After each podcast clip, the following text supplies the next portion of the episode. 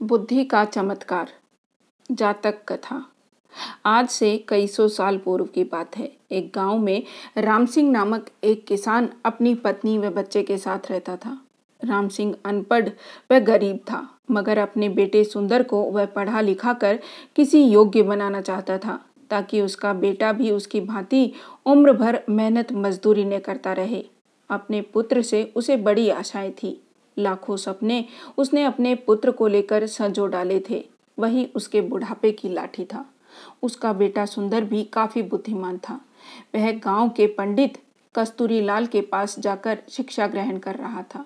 उसने भी अपने मन में यही सोचा हुआ था कि वह भी पढ़ लिख कर बड़ा आदमी बनेगा और अपने माँ बाप के कदमों में दुनिया भर की सारी खुशियाँ और सारे सुख लाकर डाल देगा। इंसान यदि किसी लक्ष्य को निर्धारित कर ले और सच्चे मन से उसे पाने का प्रयास करे तो वह उसमें सफलता प्राप्त कर ही लेता है। ऐसा ही सुंदर के साथ भी हुआ। वह अपनी कक्षा में अच्छे नंबरों से उत्तीर्ण हुआ। सारे गाँव में उसकी खूब वाहवाही हुई। अपने बेटे की इस सफलता पर राम सिंह का मस्तक भी गर्व से ऊँचा हो उठा। एक रात राम सिंह ने अपनी पत्नी से कहा, सुंदर की माँ मेरे मन में सुंदर को लेकर काफ़ी दिनों से एक विचार उठ रहा है।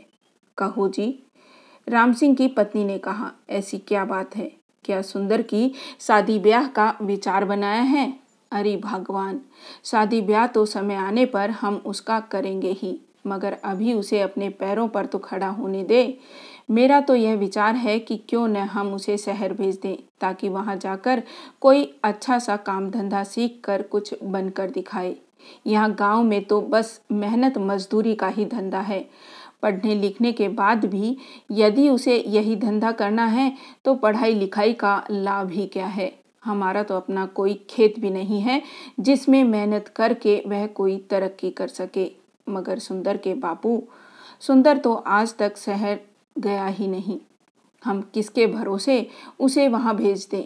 सुंदर की माँ कमला ने कहा। माना कि हमारा सुंदर, समझदार और सूझबूझ वाला है और शहर में वह कोई अच्छा सा काम धंधा तलाश भी लेगा, मगर शहर में टिकने का कोई ठिकाना भी तो चाहिए। सुनो सुंदर की माँ, शहर में मेरा एक मित्र है। हालाँकि हम दोनों वर्षों से एक दूसरे से नहीं मिले, मगर फिर भी मुझे उम्मीद है कि यदि मैं सुंदर को उसका पता ठिकाना समझा कर भेजूं तो वह अवश्य ही उसे शरण देगा। और रोजी रोज़गार ढूँढने में वह सुंदर की सहायता भी करेगा। बात तो आपकी ठीक है सुंदर के बापू, लेकिन मेरा मन नहीं मान रहा कि मैं अपने लाल को अपनी आँखों से दूर करूँ। ऐसा तुम अपनी ममता के हाथों मजबूर होकर कह रही हो, मगर दिल से तो तुम भी यही चाहती हो कि हमारा बेटा तरक्की करे, इसलिए दिल को मज़बूत बनाओ। सुंदर शहर जाकर कुछ बन गया तो हमारा बुढ़ापा भी सुख से गुजरेगा। और इस प्रकार राम सिंह ने अपनी पत्नी को समझा बुझाकर सुंदर को शहर भेजने के लिए राज़ी कर लिया। उसी शाम सुंदर जब अपने यार दोस्तों के साथ खेल कूद कर वापस आया तो राम सिंह ने बड़े प्यार से अपने पास बैठाया और अपने मन की बात बता दी। सुंदर, यह जानकर बहुत खुश हुआ। कि उसका बापू उसे शहर भेजना चाहता है। वास्तव में सुंदर तो यही चाहता था कि वह किसी प्रकार शहर चला जाए और वहाँ कोई ऐसा काम धंधा करे जिससे उसका परिवार सदा सदा के लिए गरीबी से छुटकारा पाकर सुख भोगे। अतः पिता का प्रस्ताव पाकर वह बड़ा खुश हुआ और बोला, पिताजी, चाहता तो मैं भी यही था कि पढ़ लिख कर शहर जाऊँ। और अच्छी सी नौकरी कर कर घर की कमाई में आपका हाथ बटाऊं। मगर कहीं आप मुझे शहर भेजने से इनकार न कर दें, यही सोचकर मैंने आपसे अपने मन की बात नहीं कही। मगर अब जब आप स्वयं ही मुझे शहर भेजने के इच्छुक हैं तो इससे अधिक खुशी की बात मेरे लिए भला और क्या हो सकती है? मैं अवश्य ही शहर जाऊँगा और दूसरे दिन राम सिंह ने उसे दीन दुनिया की ऊंच नीच समझाई और अपने मित्र का पता देकर शहर के लिए विदा कर दिया। सुंदर, काफ़ी सूझबूझ वाला, समझदार युवक था। अपने माता पिता के दुख दर्द को वह भली भांति समझता था। वह यह भी जानता था कि गाँव में रहकर तो उसका भविष्य अंधकार में ही डूबा रहेगा। इसलिए उसकी इच्छा बड़ा आदमी बनकर अपने माता पिता को भरपूर सुख देना था। अतः खुशी खुशी वह शहर के लिए रवाना हो गया। शहर जाकर सुंदर की आँखें चुंधिया गई। खूब भीड़ भड़का सजी सबरी दुकानें। तांगे इक्कों का आवागमन। खैर, आश्चर्य से वह सब देखता सुंदर अपने पिता के कथित दोस्त से मिलने चल दिया। लेकिन जब वह पता के बताए स्थान पर पहुँचा तो पता चला कि उसके पिता के दोस्त रामचंद्र तो अब न रहे। और अब तो उसके परिवार का कोई अता पता भी न था। यह जानकर सुंदर बहुत निराश हुआ और सोचने लगा कि अब क्या होगा। आशा निराशा तो जीवन में चलती ही रहती है, लेकिन सुंदर उन युवकों में से न था जो हताश होकर बैठ जाते हैं। उसने हिम्मत और आत्मविश्वास कूट कूट कर भरा हुआ था।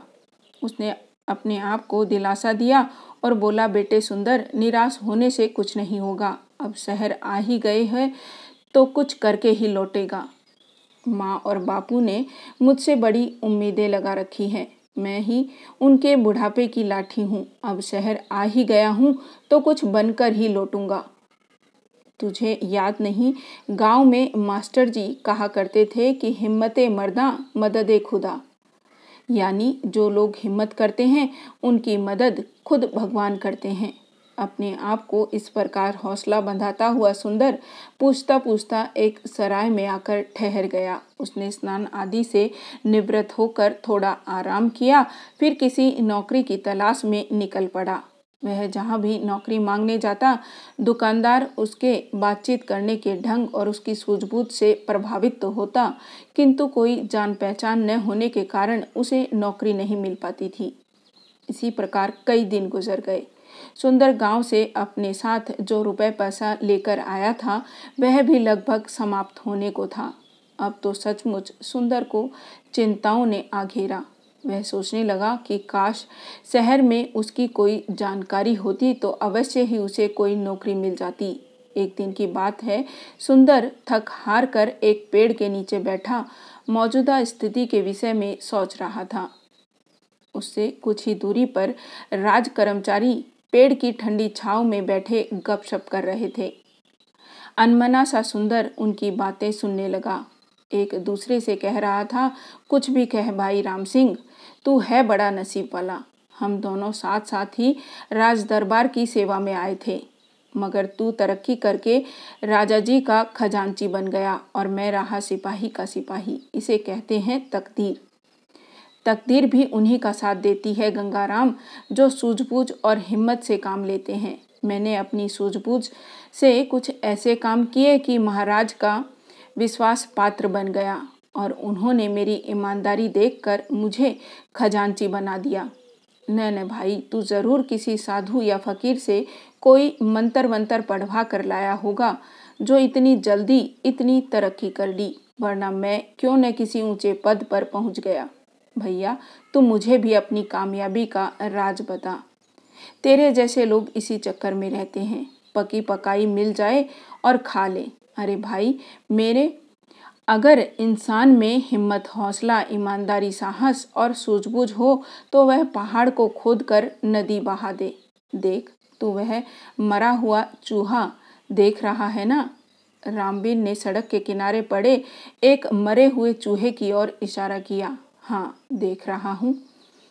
जाने वाले लोग भी उसे देख रहे हैं। घृणा से थूक कर दूसरी ओर मुँह फेर कर निकल जा रहे हैं। रामवीर सिंह, मैं तुझसे तेरी कामयाबी का रहस्य पूछ रहा था और तुम मुझे मरा हुआ चूहा दिखा रहा है।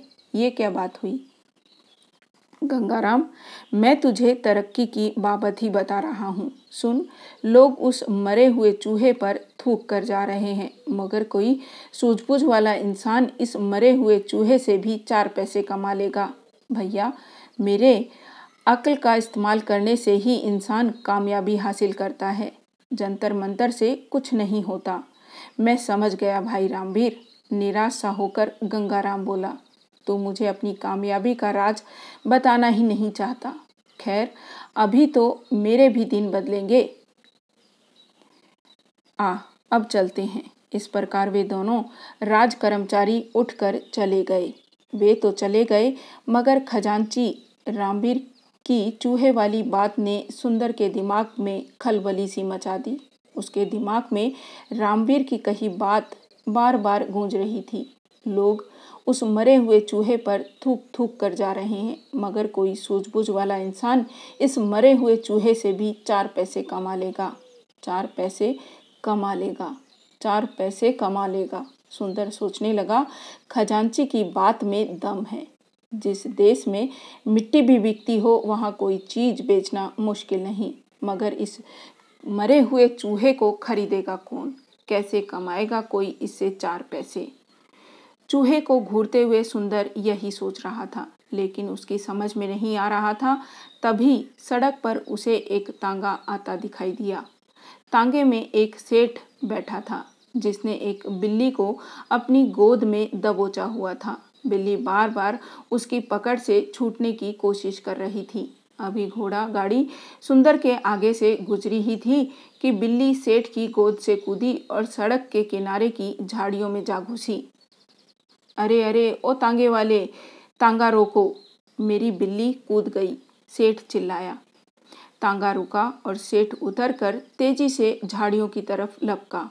अरे भाई तांगे वाले, देखो, मेरी बिल्ली उन झाड़ियों में जा घुसी है। उसे पकड़ने में मेरी मदद करो। सेठ झाड़ियों के पास जाकर बिल्ली को बुलाने लगा। आ आ पुसी पुसी आओ। इसी बीच तांगे वाला और सुंदर सहित कुछ अन्य लोग भी वहाँ जमा हो गए। अरे भाई, मैं किसी खास प्रयोजन से इस बिल्ली को खरीद कर लाया हूँ। कोई इसे बाहर निकालने में सहायता करो। सेठ बेताब होकर एकत्रित हो गए लोगों से गुहार कर रहा था, जबकि झाड़ियों में घुसी बिल्ली पंजे झाड़ झाड़ कर गुर्रा रही थी। देख नहीं रहे हो सेठ जी, कि बिल्ली किस प्रकार गुर्रा रही है? एक व्यक्ति बोला, हाथ आगे बढ़ाते ही झपट पड़ेगी। यह सब देखकर सुंदर के मस्तिष्क में राजा के खजांची की बात गूंज गई। कोई सूझबूझ वाला इंसान इस मरे हुए चूहे से भी चार पैसे कमा लेगा। सुंदर के मस्तिष्क में धमाका सा हुआ और तुरंत उसके मस्तिष्क में एक युक्ति आ गई। वह सेठ से बोला, सेठ जी, अगर मैं आपकी बिल्ली को काबू करके दूँ तो आप मुझे क्या देंगे? आए। सेठ जी ने तुरंत सुंदर की ओर देखा और बोला, भाई, तू मेरी बिल्ली को काबू करके देगा तो मैं तुझे चांदी का एक सिक्का दूँगा। चांदी का सिक्का सुंदर के मुँह में पानी भर आया। ठीक है, आप यहीं रुकिए, मैं अभी आपकी बिल्ली काबू करके आपको देता हूँ। कहकर सुंदर दौड़ा दौड़ा उसी दिशा में गया, जिधर मरा हुआ चूहा पड़ा था। वहाँ बेटा सुंदर, बन गया काम, उस खजांची ने ठीक ही कहा था। कि यदि सूझबूझ से काम लिया जाए तो इस मरे हुए चूहे से भी चार पैसे कमाए जा सकते हैं। सुंदर ने मन ही मन खुश होते हुए एक रस्सी तलाश की और चूहे की गर्दन में फंदा डालकर झाड़ियों की ओर चल दिया। हटो हटो, सब पीछे हटो। भीड़ को एक और हटाता हुआ सुंदर बोला, बिल्ली अभी बाहर आती है। अरे, मरा हुआ चूहा? यह तो वहाँ पड़ा था, किसी ने कहा। दूसरा बोला भाई वाह, इस लड़के ने तो मौके का फ़ायदा उठाकर एक सिक्का कमा लिया। इसे कहते हैं बुद्धि का करिश्मा। यह लड़का अवश्य ही एक दिन बड़ा आदमी बनेगा। लोग तरह तरह की बातें बनाने लगे। सुंदर झाड़ियों के करीब बैठ गया और रस्सी से बंधे चूहे को बिल्ली के सामने लहराने लगा। मोटे चूहे को देखकर बिल्ली के मुँह में पानी भर आया। वह एक नज़र उसने मैत्री भाव से सुंदर की और देखा। फिर दुम हिलाती हुई धीरे धीरे सुंदर के करीब आने लगी। सभी लोग उत्सुकता से यह तमाशा देख रहे थे और फिर कुछ ही पलों बाद चूहे के लालच में जैसे ही बिल्ली बाहर आई, सुंदर ने उसकी पीठ पर प्यार से हाथ फेरा और उसे गोद में उठा लिया।